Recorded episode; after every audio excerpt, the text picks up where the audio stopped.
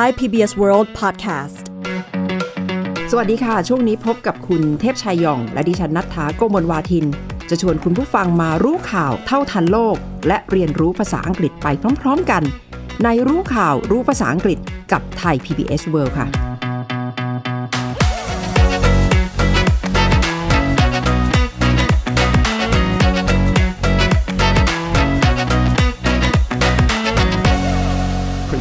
protect, and defend preserve, protect, and defend the Constitution of the United States. the Constitution of the United States. So help you God. So help me God. Congratulations, Mr. President.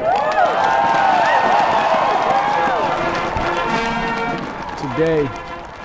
on this January day, my whole soul is in this bringing America together, uniting our people, uniting our nation. And I ask every American to join me in this cause. สวัสดีค่ะ คุณเทพชัยคะสวัสดีครับ วันนี้เราเริ่มต้นกันด้วยสุนทรพจน์ของประธานาธิบดีคนใหม่ของสหรัฐโจไบเดนค่ะ เป็นสุนทรพจน์ที่น่าจะสำคัญที่สุดในชีวิตเขาเลยนะคะครับในช่วงเวลานี้ คือสุนทรพจน์ของคนที่จะรับตำแหน่งประธานาธิบดีของสหรัฐเนี่ยมักจะเป็นโอกาสที่ดีนะครับสำหรับเราที่จะมา ศึกษาเรียนรู้วิธีการสื่อสาร แล้วก็การใช้ภาษานะครับ เพราะว่าก่อนที่สุนทรพจน์เหล่านี้จะถูกแปลงมาเป็นการสื่อสารให้กับคนอเมริกันและคนทั้งโลกฟังเนี่ยมันต้องผ่านการร่างแล้วร่างอีก ขัดเกลาแล้วขัดเกลาอีกนะครับโดยเฉพาะของโจไบเดนนะครับตามข่าวที่เราได้รับทราบมา คือเจ้าตัวเนี่ยจะลงมาลุยเองเลยนะครับหมายความว่าทุกคำพูดทุกบรีที่จะปรากฏอยู่ในสุนทรพจน์นะครับที่เรียกว่า inaugural หรือว่า inauguration speech นะครับก็คือสุนทรพจน์ รับตำแหน่งเนี่ยจะต้องถูกออกแบบมาเพื่อให้มีความหมาย แล้วก็โจไบเดนจะต้องมั่นใจว่าทุกคำที่พูดเนี่ยตัวเองเนี่ยอินไปกับมันด้วย ใช่ค่ะ เพราะว่าก่อนหน้าที่จะได้ขึ้นมากล่าวต่อหน้าผู้คนที่ทั้งดูกันสดๆ หน้าอาคารรัฐสภาสหรัฐในวันนั้น แล้วก็ติดตามการถ่ายทอดสดทั่วโลกนี่มีรายงานว่าไม่ต่ำกว่า 300 ล้านคน โจไบเดนก็คงจะต้องขัดเกลา เก็บข้อมูลใหม่ แล้วก็เรียบเรียงใหม่กันหลาย ๆ รอบเลยนะคะ กว่าจะออกมาเป็น สุนทรพจน์ที่เราได้ยินกันยาวประมาณ 22 นาที เต็มไปด้วยความหมายเกี่ยวกับการเชื่อมความสัมพันธ์ของคนในประเทศ การสมานแผลแล้วก็สร้างเอกภาพให้เป็นหนึ่งเดียวค่ะ สิ่งที่โจไบเดนพยายามจะเน้นนอกจากเรื่องของความพยายามที่จะสร้างความสมานฉันท์แล้วนะครับ ก็ยังตอกย้ำไม่เห็นถึงความแข็งแกร่งของประชาธิปไตยของสหรัฐอเมริกานะครับ เริ่มต้นไม่ทันนาทีแรกนี้ก็พูดถึงเรื่องนี้เลยนะครับ โดยโจไบเดนบอกว่าเนี่ยที่ผ่านมาหลายปีเนี่ยอเมริกาเนี่ยเขาบอกว่าถูกทดสอบตลอดเวลานะครับและอเมริกาก็สามารถที่จะพิสูจน์ได้เห็นว่าผ่านความท้าทายมาทุกอย่างนะครับ และวันนี้เป็นวันที่เรามาเฉลิมฉลอง ไม่ใช่เป็นชัยชนะของผู้สมัครเลือกตั้ง ก็หมายถึงตัวเขาเอง ไม่ใช่ว่าเป็นการเฉลิมฉลองให้เขานะครับ แต่เป็นการเฉลิมฉลองชัยชนะของความเชื่อ ความเชื่อในประชาธิปไตยนะครับ Through a crucible for the ages, America has been tested anew,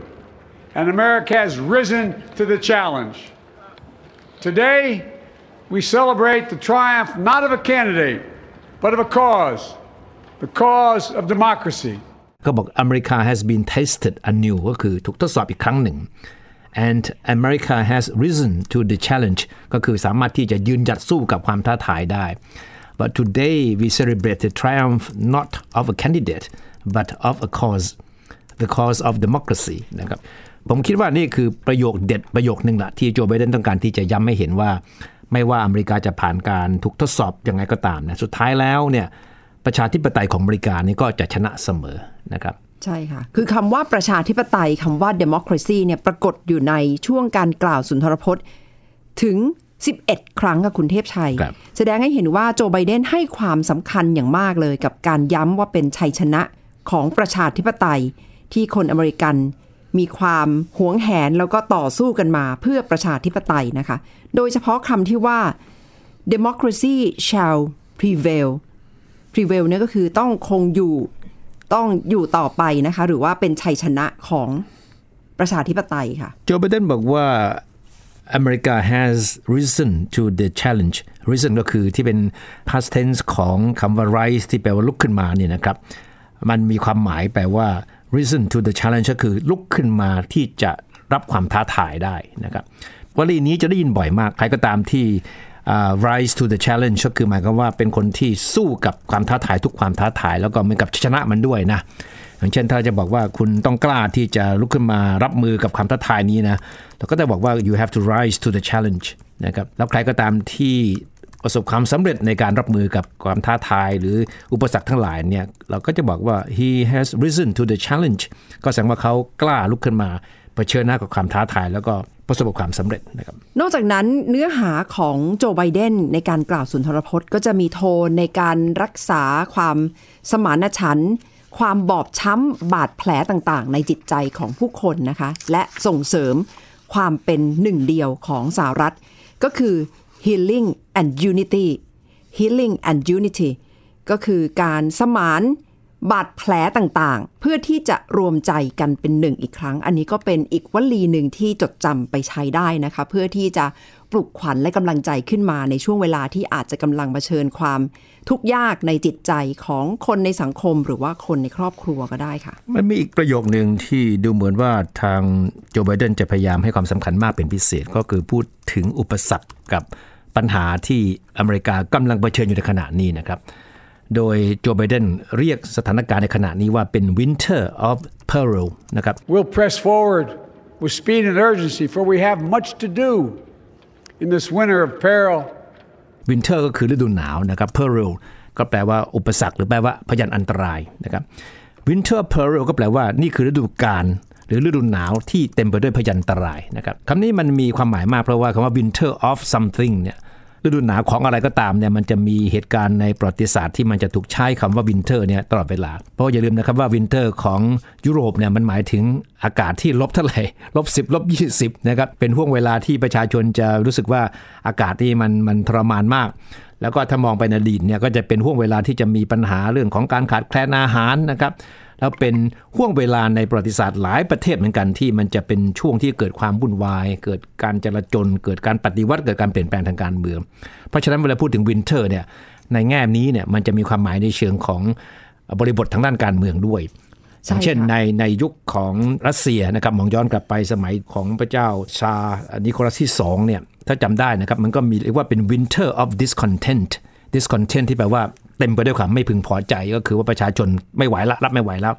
ก็เลยลุกคือขึ้นมามีการชุมนุมประท้วงใหญ่ และเป็นจุดเริ่มต้นที่นำไปสู่การปฏิวัติรัสเซียนะครับ ช่วงนั้นก็เรียกว่าเป็น winter of discontent อังกฤษนะครับไม่นานนี้เองในช่วงของรัฐบาลของมาร์กาเร็ตแทตเชอร์ในปี 1978 1979 นะครับ คนงานก็ลุกขึ้นมาในช่วง winter เหมือนกันนะครับ ขึ้นมาประท้วงขึ้นมา strike แล้วก็ถูกขนานนามว่าเป็น winter of discontent นะครับแต่ว่าตอนนี้โจไบเดนบอกว่าอเมริกากำลังอยู่ในภาวะของ winter of peril นะครับคือเป็นห่วงเวลาที่มันอยู่ในพยันตรายมากเลย เพราะว่าหนึ่งเจออะไรเศรษฐกิจที่ย่ำแย่นะครับเรื่องของโควิด -19 นะครับแล้วก็ยังเจอเรื่องของความแตกแยกความขัดแย้งทางด้านการเมืองอยู่ เพราะฉะนั้นโจไบเดนก็บอกว่านี่แหละ สิ่งที่คนอเมริกันเผชิญอยู่ก็คือ winter of peril นะครับแต่ว่า โจไบเดนก็บอกว่าในท่ามกลางไอ้พยันตรายทั้งหลายเนี่ยมันก็มี significant possibilities ก็มีความเป็นไปได้นะครับที่มันสำคัญมาก แล้วก็มี 3-4คำที่โจไบเดนย้ำนะครับ โดยเจตนาที่จะออกแบบคำพูดมาเนี่ยให้มันเป็นคำพูดที่ทำให้คนเห็นภาพเลยก็บอกว่าโอกาสนี้จะทำให้เกิดอะไร and significant possibilities.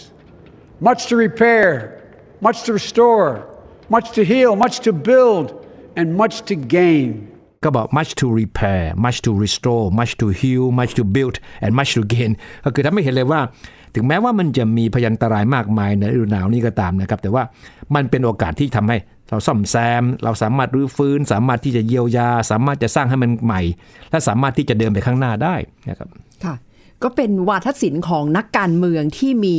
ทักษะในการพูดอย่างเยี่ยมยอดเลยนะคะ คุณเทพชัย เพราะว่าสังเกตได้ว่านักการเมืองก็เวลาต้องกล่าวสุนทรพจน์แบบนี้ก็จะใช้คำพูดที่ขัดแย้งกัน เพื่อให้เห็นภาพขั้วตรงข้าม เพื่อที่จะปลุกขวัญและกำลังใจ โดยเฉพาะ Winter of Peril ที่คุณเทพชัยอธิบายไป ก็แสดงถึงความสิ้นหวัง ความหมดหวัง ความมืดมิด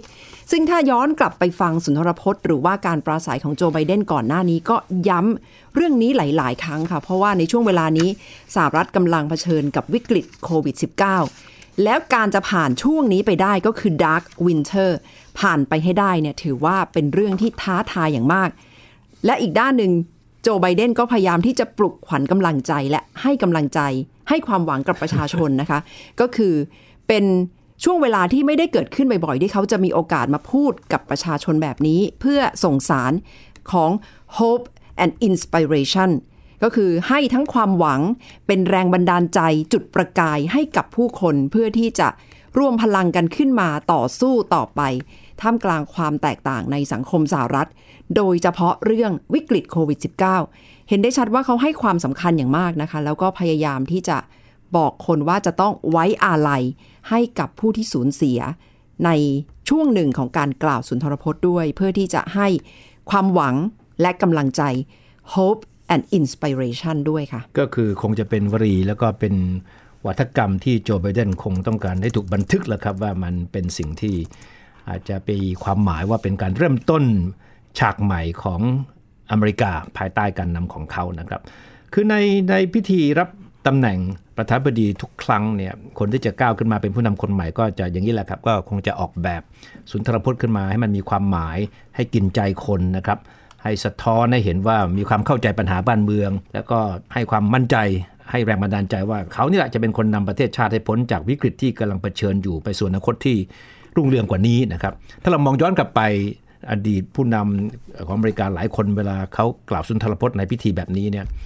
ความจริงทุกวันนี้หลายหลายคนสิ่งที่เขาพูดเนี่ยก็ยังถูกจารึกอยู่เลยนะครับ ว่ามันมีความหมายและมันให้แรงบันดาลใจมาก อย่างเช่นจอห์นเอฟเคนเนดีนะครับประโยคที่โด่งดังที่สุดของเขาที่ก็บอกว่า Ask not what your country can do for you. Ask what you can do for your country. ask not what the country can do for you ask what you can do for the country ก็คือว่าจะถามว่าคุณจะได้อะไรจากประเทศของคุณ แต่ให้ถามว่าคุณจะให้อะไรแก่ประเทศของคุณนะครับ ก็พูดง่ายว่า คุณอย่าเรียกร้องจากประเทศคุณเลยนะครับ คุณต้องเรียกร้องตัวเองให้ทำอะไรเพื่อประเทศชาติบ้าง ซึ่งทุกวันนี้วลีนี้ก็ยังเป็นสิ่งที่ยังถูกกล่าวคันกันอยู่เสมอว่าให้แรงบันดาลใจอย่างมาก แล้วถ้าย้อนกลับไปเมื่อสี่ปีที่แล้วโดนัลด์ทรัมป์ก็ก็มีวลีเด็ดของเขานะครับที่ก็ถูกจารึกเหมือนกันนะครับ From this day forward, a new vision will govern our land. From this day forward, it's going to be only America first. America first. ถ้าแปลก่อนก็คือว่าจากวันนี้เป็นต้นไป เราจะปกครองด้วยวิสัยทัศน์ใหม่ จากนี้ไปอเมริกาต้องมาก่อนนะครับ ก็คือคำว่าอเมริกา first ก็เป็นสิ่งที่โดนัลด์ทรัมป์ประกาศไว้ในวันที่รับตำแหน่งเลยว่าจากนี้ไปเขาจะทำทุกอย่างเพื่อที่ให้อเมริกาต้องมาก่อนนะครับก็เป็นโอกาสของบรรดาผู้นำประเทศนะคะ ที่ต้องการจะลบมรดกเดิมๆ แล้วก็ก้าวไปสู่จุดเริ่มต้นใหม่ ซึ่งการกล่าวสุนทรพจน์ของโจไบเดนเนี่ยก็คงมีความตั้งใจที่จะ turn the page หรือว่านำไปสู่สิ่งใหม่ ๆ นะคะตรงนี้ก็เป็นอีกหนึ่งวลีที่คุณผู้ฟังนำไปใช้ได้ turn the page ก็คือถ้าแปลตรงๆก็คือเปิดหน้าใหม่อ่าขึ้นหน้าใหม่ แต่ว่าในความหมายนี้ก็คือ การเริ่มต้นสิ่งใหม่ ๆ นะคะ เพื่อที่จะทำให้ลบของเดิมออกไป แล้วก็นำไปสู่การเริ่มต้นกันใหม่ ก็เป็นอีกหนึ่งความพยายามของโจไบเดนจากการกล่าวสุนทรพจน์ด้วยค่ะ ถ้าเราจะบอกกับใครว่าเราต้องการจะเริ่มต้นชีวิตใหม่ หรือจะมีอะไรที่เราคิดว่ามันทำให้ชีวิตเรามีเรื่องใหม่ ๆ เกิดขึ้นมา แล้วก็พูดได้ว่า I want to turn a new page ก็คือเราจะเปิดหน้าใหม่แล้วจากนี้ไปเราจะผมจะไม่ทำอย่างนั้นไม่ทำอย่างนี้ แต่ผมจะไปทำอย่างนี้เป็นสิ่งที่คนเห็นแล้วก็เออนี่เป็นความเปลี่ยนแปลงที่มันใหญ่จริงๆนะครับ ค่ะคุณผู้ฟังอาจจะเคยได้ยินว่า are we on the same page หรือว่าเราอยู่หน้าเดียวกันหรือเปล่า ถ้าแปลตรงๆ ก็คือหน้าเดียวกันหรือเปล่า แต่ว่าอีกอย่างหนึ่งก็คือ เราเข้าใจตรงกันหรือเปล่าใช่เป็นอีกหนึ่งวลีที่นำไปใช้ได้เช่นเดียวกันนะคะ หรือถ้าคนสองคน มีความเห็นตรงกันในเรื่องเดียวกันใช่ไหมครับ ก็บอกว่า they are on they are on the same page ก็คือเข้าใจตรงกัน แต่ว่าถ้ามันไม่เข้าใจตรงกัน เข้าใจไม่ตรงกันก็ต้องบอกว่า they are not on the same page ก็คืออ่านหนังสืออยู่คนละหน้ากันอยู่ก็หมายจริง ๆ ก็เห็นภาพนะ on the same page คือกำลังอ่านหนังสือหน้าเดียวกันอยู่ใช่ไหมใช่ค่ะ ก็เป็นวลีที่จะเห็นได้บ่อยๆเลยนะคะ ทั้งในภาษาข่าวและภาษาพูดในชีวิตประจำวันค่ะ ซึ่งไบเดนเองก็คงจะต้องการก้าวไปให้พ้นจากความวุ่นวาย ความโกลาหลความยุ่งยากที่เกิดขึ้นในยุค 4 ปี ภายใต้การนำของประธานาธิบดีทรัมป์ก็คือ Discord turn the page from the discord of the Trump years คำว่า discord นี้ก็เป็นอีกหนึ่งคำที่น่านำไปใช้นะคะ ถ้าคุ้นเคยกับยี่ห้อรถยนต์ก็คือ Accord Accord นี่เห็นไปในทางสอดคล้องไปไปในทิศทางเดียวกัน แต่ว่าในช่วงของทรัมป์เนี่ยก็หมายถึงว่ามีความวุ่นวายความโกลาหลเกิดขึ้นหลาย ๆ เรื่องและนำไปสู่ความขัดแย้งก็คือ discord of the Trump years ค่ะ ความหมายคงใกล้เคียงกับคำว่า conflict หรือความเป็นค่ะสิ่งที่ไม่เห็นตรงกันหรือพร้องกันนะครับ มันก็มีจริง ๆ มันมีคำศัพท์ที่มีความหมายคล้ายคลึงกันอยู่หลายคำทีเดียวนะครับ และอีกหนึ่งทักษะที่น่าสนใจอย่างมากเกี่ยวกับโจไบเดนกับคุณเทพชัย นอกจากเรื่องเนื้อหาที่เราได้รับฟังไปแล้ว หลาย ๆ ท่านอาจจะไม่รู้ว่าโจไบเดนมีอาการพูดตะกุกตะกักหรือว่าพูดติดอ่าง ในช่วงเด็กๆ แล้วก็ก้าวข้ามปัญหานั้นมาได้อย่างมุ่งมั่นและก็น่านำมาเป็นตัวอย่างนะคะ ครับเขาเป็นปมด้อย แล้วก็จริง ๆ แล้วในในประเทศอเมริกา และแม้แต่ในประเทศไทยนะครับ มันเปอร์เซ็นต์ของคนที่มีอาการแบบนี้ ซึ่งเป็นเป็นแต่ทางแพทย์แล้วมันเป็นอาการทางประสาทนะจริง ๆ แล้วจำนวนคนที่มีอาการแบบนี้มันมีไม่น้อย อย่างอเมริกาก็มีการสำรวจกันว่า 1%ของประชาชนเนี่ยจะมีอาการที่เรียกว่า stuttering นะครับหรือ stammering นะครับความหมาย 2 อันนี้เหมือนกันก็คือ stutter หรือว่า stammer ก็คือว่าพูดจาตะกุกตะกักหรือว่าติดอ่างนะครับแต่ว่าที่น่าทึ่งมากก็คือว่าใครจะไปนึกว่าเด็กคนนี้คือเด็กชายโจไบเดนเมื่อ 70 ปี 60 ปีกว่าที่แล้วเนี่ยค่ะพูดจามีปัญหาโดนล้อเรียนนะครับพูดจาไม่ชัดตะกุกตะกักกว่าจะพูดแต่เขามาคือความจริงเป็นสิ่งที่โจไบเดนเขารู้สึกว่าปมด้อยตอนเด็กๆ แต่ว่าเขาก็เป็นตัวอย่างของคนที่สุดท้ายแล้วเนี่ยยอมรับความจริงไงในการที่จะยอมรับว่าตัวเองเนี่ยพูดติดอ่างแล้วหาทางแก้ไขมันนะครับเขาใช้คำว่าโจไบเดนเนี่ย has overcame his stutter to fulfill the American dream นะครับนี่คือวลีที่เราคิดว่าค่อนข้างจะมีความหมายมากก็คือคำว่า overcome นะครับก็คือว่าเอาชนะได้นะครับเขา overcome his stutter คือเอาชนะอาการติดอ่างได้ เพื่อที่จะมาเติมเต็มสิ่งที่เรียกว่า American Dream นะครับคือความฝันของแบบอเมริกันนะครับคำว่า overcome แล้วก็เป็นคำที่เราใช้กับทุกสถานการณ์ได้ ถ้าเราต้องการเอาชนะอะไร overcome fears overcome อะไรก็ตามแล้วแต่ที่มันสิ่งที่ไม่ดีงามนัก แต่ว่าเอาชนะมันได้นะครับคำว่า stutter เนี่ยอย่างที่บอกเป็นนะครับว่ากับ stammer ก็คือมีความหมายคือความหมายที่มันคล้ายคลึงกันก็คือพูดจาค่อนข้างที่จะมีปัญหาในแง่ของการออกคำพูด บางคำนะครับผมคิดว่าเราบางทีเราก็เป็นนะคุณนัฐานะมีคำพูดบางคำที่เราบางครั้งกว่าจะพูดออกมาได้เนี่ยมันมันติดอยู่ที่ลิ้นนะนะครับมันก็นี่เป็นอาการของ stuttering หรือ stammering ละนะครับค่ะก็อาจจะมาพร้อม ๆ กับอาการทางร่างกายด้วยนะคะ เพราะว่าโจไบเดนเนี่ยไปให้สัมภาษณ์กับผู้สื่อข่าวที่ติดตามเรื่องนี้อยู่ เขาบอกว่าถึงแม้ทุกวันนี้ เขาจะหายจะรักษาได้แล้วจะพูดคล่องมากแล้ว แต่ว่าบางวันที่เหนื่อยมากๆ ก็จะมีอาการพูดติดอ่างกลับขึ้นมาเหมือนกันเพ ราะฉะนั้นสิ่งที่ไบเดนพยายามบอกกับคนที่มีอาการติดอ่างก็คือต้องฝึกมาก ๆ เลยนะคะ เขาบอกว่า I would practice and practice and practice ก็คือต้องฝึกแล้วฝึกใช่อีก ฝึกแล้วฝึกอีก เพื่อให้หายจากอาการนี้ แต่ว่าคนกว่าที่จะมายอมฝึกเนี่ย ก็หมายความว่าต้องยอมรับก่อน ว่าตัวเองมีอาการพูดติดอ่าง แล้วก็อาจจะฝึกต่อหน้าเพื่อนๆ ฝึกในสังคมไปเลยนะคะ เพื่อให้อาการนี้เป็นที่รับรู้ แต่ก็เชื่อว่าหลาย ๆ ท่านที่มีอาการนี้ก็อาจจะรู้สึกว่า ยากที่จะเอาชนะตรงนี้ได้ เพราะฉะนั้นการ overcome ความรู้สึกของตัวเองเนี่ยแหละค่ะสำคัญอย่างมาก แต่ว่าโจไบเดนก็ถือว่าเป็นต้นแบบที่ดีนะคะ คุณเทพชัยใช่คือเป็นแรงบันดาลใจให้คนเยอะมากเลย คนที่มีอาการแบบเดียวกันนะครับเขาก็เลยบอกว่าโจไบเดนเนี่ยถึงแม้ว่าจะมีปมด้อยทางด้านนี้นะครับ he has broken the glass ceiling of public office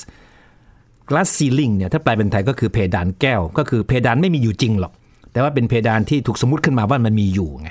อย่างเช่นถ้าเป็นผู้หญิงใช่ไหมครับก็จะมีเพดานที่บอกว่าเป็นผู้หญิงนะทำอย่างนี้ไม่ได้หรอกนะครับไม่มีความสามารถเหมือนผู้ชาย แต่ว่าความจริงมันไม่มีข้อห้ามหรอกเพียงแต่ว่ามีคนหลอกให้เรามีความเชื่อว่ามันมีเพดานแบบนี้อยู่ มันถึงเรียกว่าเป็น glass ceiling นะครับ เพราะฉะนั้นคนที่อาจจะมีปมด้อยมีอุปสรรคในเรื่องของอะไรก็ตามทางด้านร่างกายทางด้านจิตใจนะครับก็จะมีคนพยายามบอกแล้วว่าคุณทำไม่ได้หรอกเพราะคุณเป็นคนอย่างนี้ แต่ว่า Joe Biden has broken the glass ceiling ก็คือทำให้ไอ้เพดานที่เป็นเพดานแก้วเนี่ยที่หลอกตาเราอยู่เนี่ยมันพังทลายไปแล้วนะครับค่ะคือคำว่า glass ceiling เนี่ยเป็นวลีที่นักสตรีนิยมใช้กันเยอะมากนะคะ เพื่อที่จะอธิบายถึงอุปสรรคหรือว่า กำแพงที่คล้ายๆ กับเป็นขวากหนามทั้งอยู่ในใจแล้วก็อยู่ในชีวิตจริง เพราะฉะนั้นถ้ามีผู้หญิงสักคนหนึ่งสามารถก้าวข้ามอุปสรรค แล้วก็เป็นต้นแบบในเรื่องใดเรื่องหนึ่งได้เนี่ยก็จะบอกว่าได้ break the glass ceiling ไปแล้ว ถ้าจำได้ช่วงที่ฮิลลารีคลินตันหาเสียงตอนที่จะลงแข่งกับโดนัลด์ทรัมป์เมื่อปี 2016 นะคะ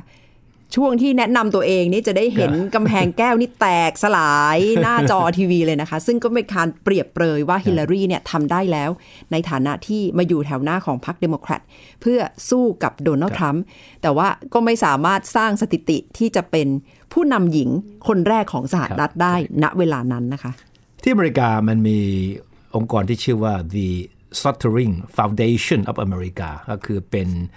มูลนิธิที่จะช่วยแก้ไขปัญหาเรื่องคนที่มีอาการพูดติดอ่างนะครับ แล้วก็เป็นมูลนิธิที่ค่อนข้างจะมีบทบาทอย่างมากเลยนะครับเขาได้รวบรวมรายชื่อของบุคคลในอเมริกา ที่เป็นคนมีชื่อเสียงนะเป็นเซเลบทั้งหลายเลย ที่เราเห็นชื่อแล้วไม่น่าเชื่อว่าคนเหล่านี้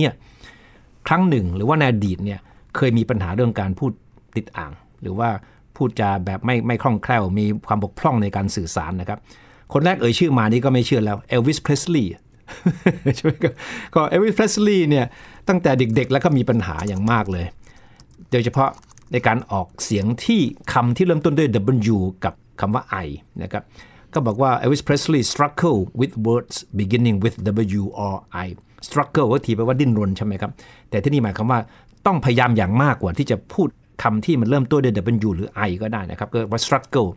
ไม่ใช่แปลว่าการที่ต้องดิ้นรนแต่เพียงอย่างเดียวมันแปลว่าต้องพยายามอย่างมากในการที่จะทำอะไรบางอย่างใช่ไหมครับ อีกคนหนึ่งที่คนไทยรู้จักดีแต่ว่านึกไม่ถึงเป็นดาราดังบรูซวิลลิสก็มีเขาเรียกว่า childhood stutter ก็คืออาการที่ติดอ่างตอนเด็กๆคำว่า childhood เนี่ยมันแปลว่าตอนเป็นเด็กๆใช่ไหม childhood stutter นะครับเขาบอกเขาบางครั้งมัน took him up to three minutes to say a single sentence ต้องใช้เวลาเกือบ 3 นาทีกว่าที่จะพูดประโยคนึงให้ให้จบได้อะ and he said he was bullied for it ก็คือถูกรังแกบูลลี่คือล้อเลียน ถูกม็อกถูก humiliated นะครับนี่เป็นคำที่คนที่มีอาการพูดติดอ่างจะใช้เสมอว่าตอนเด็กๆโดนอะไรก็คือโดน bullied ก็คือโดนรังแกใช่ไหมครับโดน mocked โดนล้อเลียน โดน humiliated ก็คือถูกเหยียดหยามดูถูกนะครับ อีกคนหนึ่งอาการแบบเดียวกันก็คือนิโคลคิดแมนดาราดังเหมือนกันนะครับ ก็บอกว่าตอนเด็กๆ she also stuttered as a child ก็คือหมายความว่าตอนเด็กๆก็ ก็มีปัญหาเรื่องการพูดจาติดอ่าง อีกคนหนึ่งนะครับที่ไม่พูดถึงไม่ได้เลยก็คือไทเกอร์วูดส์โอ้นี่เพิ่งทราบทั้งนั้นเลยนะคะจากคุณเทพชัยใช่ครับเป็นคนดังที่เรานึกนึกไม่ถึงจริงๆนะคะแล้วไทเกอร์วูดส์ก็เป็นคนที่ care คนอื่นมากที่มีปัญหาแบบเดียวกัน เป็นคนที่คอยให้แรงบันดาลใจกับเด็กๆ ทั้งหลายที่มีปัญหาเรื่องการพูดจาตะกุกตะกักหรือว่าติดอ่างนะครับทั้งหมดนี้ก็เป็นตัวอย่างให้เห็นนะครับว่า คนเราสามารถที่จะ overcome ไอสิ่งที่มันเป็นอุปสรรคได้ยังไง เพื่อที่จะ fulfill our dreams ใน dream จะเป็นแบบไหนก็ตามนะครับ แต่ว่าสำหรับคนเหล่านี้มันก็เป็น American dream นะครับ ดิฉันรู้มาอีกคนหนึ่งด้วยนะคะ เอ็ดชีรานค่ะ นี่เป็นนักร้องคนโปรด ซึ่งเชื่อว่าหลาย ๆ ท่านก็ชอบฟังเพลงของเขาอยู่ ก็เพิ่งทราบเหมือนกันนะคะ ว่าเขาก็มีปัญหาพูดติดอ่าง ตั้งแต่เด็ก ๆ ค่ะแต่ก็แก้ปัญหาได้แล้วนะคะ และคนเหล่านี้ก็เป็นบุคคลที่มีชื่อเสียง และสร้างสรรค์ผลงานน่าประทับใจไว้อย่างมากมาย และในเวทีการสาบานตนรับตำแหน่งของโจไบเดนในวันนั้นที่ทำให้มีดาวดวงใหม่ ได้รับการจารึกเพิ่มมาอีกหนึ่งคนด้วยก็คือกวีอายุน้อย และมีปัญหาพูดติดอ่างในวัยเด็กเช่นเดียวกันนะคะ ก็คืออแมนดากอร์แมนวัย 22 ปี ได้เป็นกวีนิพนธ์ในงานพิธีสาบานตนที่อายุน้อยที่สุดด้วยค่ะ ใช่ครับ When day comes, we ask ourselves, where can we find light in this never ending shade? The loss we carry, a sea we must wade. We've braved the belly of the beast. We've learned that quiet isn't always peace. In the norms and notions of what just is, isn't always just is. บทกวีที่ที่เธออ่านในพิธีสาบานตนของโจไบเดนเนี่ยชื่อว่า The Hill We Climbed ก็คือ เดินเขาที่เราปลายปีนใช่ไหมครับที่ปีนป่ายเนี่ยนะครับ ก็คือก็มันคงจะหมายถึงความพยายามในการต่อสู้กับอุปสรรคที่มีอยู่ แล้วปรากฏว่าเธอยอมสารภาพนะครับว่าตอนที่เธอร่างกวีบทนี้เนี่ยตอนแรกๆก็อาจจะไม่ มันก็ดูแล้วมันไม่ค่อยที่จะเข้าท่าเท่าไหร่นัก แต่ทันทีที่มีเหตุการณ์ม็อบที่หนุนทรัมป์เนี่ยบุกเข้าไปในอาคารรัฐสภาเนี่ยเธอก็ได้แรงบันดาลใจในการเขียนกรอนบทนี้จนจบเลยนะครับ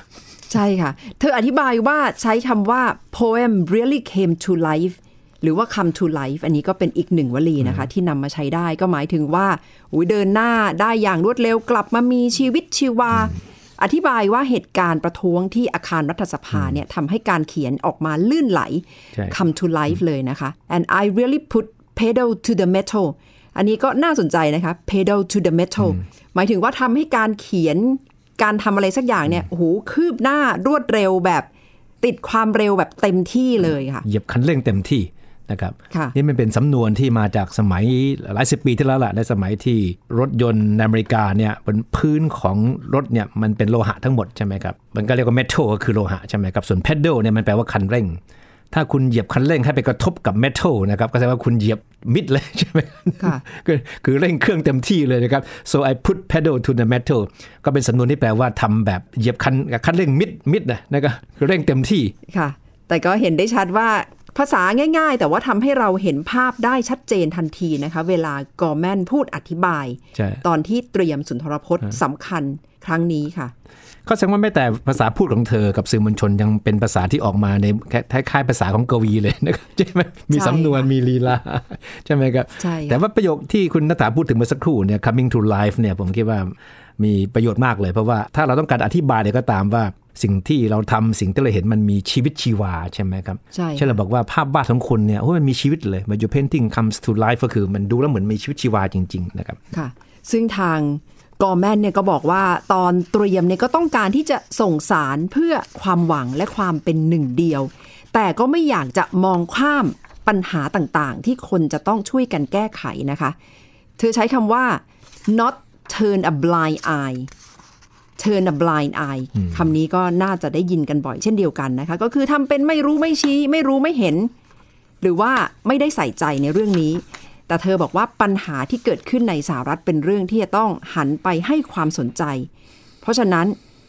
not turn a blind eye นั่นก็คือสารที่เธอส่งออกมาในการอ่านกวีในครั้งนี้ด้วยค่ะคำจริงอีกด้านหนึ่งเนี่ยกอร์เมนก็ขอบคุณการที่เธอมีปัญหาเรื่องการสื่อสารด้วยการพูดตอนเด็กๆนะมันทำให้เธอ เธอยอมรับว่าตอนนั้นเธอมี I had a speech a speech impediment speech ก็คือคำพูดใช่ไหมครับ impediment แปลว่าความบกพร่องหรืออุปสรรคเนี่ย วลาเราบอกใครก็ตามที่มี speech impediment ก็หมายความว่ามีความบกพร่องในการพูดจาในการสื่อสาร เช่นคำบางคำพูดแล้วไม่ชัดกว่าจะออกเสียงได้มันต้องพยายามอย่างมากเลยนะครับ ก็เรียกว่า speech impediment แต่ว่าเธอบอกว่าการที่เธอมี speech impediment เนี่ยทำให้เธอทุ่มเทไปกับการสื่อสารด้วยการเขียนไงนะครับเมื่อพูดไม่ได้หรือพูดแล้วมีปัญหาเนี่ยก็พูดน้อยๆหน่อย ก็มานั่งเขียนเยอะๆก็เลยมีส่วนทำให้เธอกลายเป็นกวีขึ้นมาเลยเพราะเพราะว่าเธอไม่สามารถจะสื่อสารด้วยการพูดได้คล่องแคล่ว สื่อสารด้วยการเขียนเป็นบทกวีเนี่ยมันคล่องแคล่วมากกว่านะครับค่ะก็เลยเธอเปรียบเทียบว่าสิ่งที่เกิดขึ้นกับเธอเนี่ยมันเป็นอะไร มันเป็น God sent God ที่แบบที่แปลพระเจ้า sent ที่แปลว่าส่งมาใช่ไหมครับ มาบวกกันเป็น God sent แปลว่าอะไร ก็แปลว่าถ้าแปลเป็นไทยก็คือเป็นสิ่งที่พระเจ้ามอบประทานมาให้เราอะพรสวรรค์พรสวรรค์ใช่ไหมคะว่าก็ทำนองไม่พรสวรรค์ก็ได้แต่เป็นสิ่งที่เหมือนกับว่า เราจะแย่จะตายอยู่แล้วอยู่ดีมีคนส่งไอ้นี่มาให้เราช่วยชีวิตเราไว้ได้นะครับค่ะก็บอกว่าเป็น God sent and a lifeline for me life ที่ว่า lifeline life คือชีวิต line ที่แปล sent ใช่ไหมครับ lifeline กับ God sent เนี่ยมันก็มีความหมายคล้ายๆกันนะ lifeline นึกภาพออกใช่ไหมครับ ถ้าเราไปตรงท่าเรือเนี่ย มันจะมีคล้ายๆ มีเชือกที่มัดอยู่กับตรงริมฝั่ง เผื่อโยนให้กับคนที่เดินไปตกน้ำหรือคนที่มีปัญหาจะได้ช่วยมา มันก็คือเป็นเชือกเส้นที่ช่วยชีวิตคน กับความหมายของ God send เนี่ยมันค่อยๆคล้ายกันก็คือ เป็นสิ่งที่เราคาดไม่ถึงว่าจะเกิดขึ้น อาจจะมองมันในแง่ลบด้วยซ้ำไป แต่ทำไปทำมามันกลายเป็นสิ่งที่มาช่วยชีวิตเรา หรือทำให้ชีวิตเราดีขึ้นก็ได้นะครับ ก็คือ God sent หรือว่า lifeline นะครับแต่ว่าการอธิบายทักษะแบบนี้ของกอร์แมนให้เราฟังเนี่ยทำให้เห็นภาพเลยนะคะว่า เธอก็เป็นเด็กที่ไม่ยอมแพ้ต่ออุปสรรคต่างๆ ที่เกิดขึ้น แล้วก็มุ่งมั่นกับการเขียนหนังสืออ่านหนังสือ แล้วเก็บข้อมูลด้วยนะคะ คือไม่ใช่ว่ามีทักษะภาษาอย่างเดียว แล้วจะมายืนเป็นกวีนิพนธ์แบบนี้ได้นะคะ จะต้องมีทักษะในแง่ของการใช้เนื้อหา แล้วทำให้เกิดความมีชีวิตชีวา ในการอ่านกรอนต่อหน้าผู้คนด้วย ซึ่งกอแมนบอกว่าก่อนหน้านี้ก็จะเขียนเฉยๆ แต่ว่าพอเขียนไปได้สักพักหนึ่งเราก็รู้สึกว่ามันไม่พอ ต้องแสดงต้องแสดงออกแสดงพลังออกมาทางน้ำเสียงทางหน้าตาด้วย ซึ่งกอแมนก็อธิบายว่า I have to give them breath and life give them breath and life ก็คือหลังจากที่เขียน ร่างบทกลอนออกมาแล้ว ก็ต้องทำให้บทกลอนเหล่านั้นมีชีวิตชีวา มีลมหายใจในตัวของตัวเองด้วยนะคะ ก็เป็นที่มาของแนวทางในการนำเสนอ การอ่านบทกลอนต่อหน้าผู้คนด้วยค่ะ เธอบอกว่าเวลาเธอขึ้นบนเวทีเนี่ย ก็บอก when I'm on stage I feel electric I feel like I could breathe fire นะครับ breathe แปลว่าหายใจใช่ไหมครับ fire ก็คือไฟ breathe fire คือเหมือนว่า ฉันพ่นไฟออกมาได้อะคือมีพลังมากเลย feel electric ก็คือเหมือนมีไฟในตัวเองอยู่ไงใช่ไหมนึกถึงมังกรเลยมันนะมาคะก่อนเลย I feel electric I feel like I could breathe fire ใครก็ตามที่บอกว่าตัวเองเนี่ยสามารถหายใจเข้าออกเป็นไฟออกมาได้เนี่ยก็แสดงว่าพลังในตัวเนี่ยหรือมีความตั้งใจทำอะไรบางอย่างที่มันสูงมากเลยนะครับค่ะน่าสนใจมากถึงวิธีการเตรียมการนะคะ เพราะว่ากอแม่เนี่ยรู้ว่าเธอก็เผชิญกับอุปสรรคนานาในชีวิตนะคะ ด้วยความที่เป็นเด็กผู้หญิง แม่ก็เป็นแม่เลี้ยงเดี่ยว แล้วก็เป็นคนผิวสีด้วยนะคะ คุณเทพชัย เธอบอกว่าจะฝึกเนี่ยจะต้องตะโกนออกมาเสียงดัง ๆ ว่าฉันมีชีวิตอยู่ ก็เพื่อที่จะเป็นนักต่อสู้ให้ได้เหมือนกับบรรพชนของฉัน และจะต้องเอาชนะโซ่ต่างๆ ที่เป็นข้อจำกัดในชีวิต เพื่อที่จะเป็นพลังปลุกตัวเอง ก่อนที่จะขึ้นกล่าวกวีในแต่ละครั้งนะคะ ตรงนี้ก็เป็นเคล็ดลับที่น่าสนใจนะคะสำหรับคนที่ต้อง แสดงต่อหน้าผู้คนเยอะๆ การปลุกขวัญและกำลังใจในตัวเองนี่สำคัญมากและก็สร้างสมาธิไปด้วยค่ะ เอาละค่ะนั่นก็คือ รู้ข่าวรู้ภาษาอังกฤษสำหรับสัปดาห์นี้นะคะ คุณเทพชัยนอกจากเราจะได้เข้าใจถึงสุนทรพจน์ของโจไบเดนแล้ว เราก็รู้ข้อจำกัดของเขาเกี่ยวกับอาการผู้ติดอ่าง และแนวทางที่จะเอาชนะด้วยค่ะและคุณผู้ฟังติดตามเรื่องราวจากไทย PBS World Podcast ได้ที่ www.thaipbspodcast.com หรือแอปพลิเคชัน Thai PBS Podcast รวมถึงพอดแคสต์ช่องทางต่างๆ ที่คุณกำลังฟังอยู่ด้วยนะคะสำหรับช่วงนี้ดิฉันนัทธาโกมลวาทิน และคุณเทพชายหย่อง สวัสดีค่ะ สวัสดีครับ Thai PBS podcast. View the world via the voice.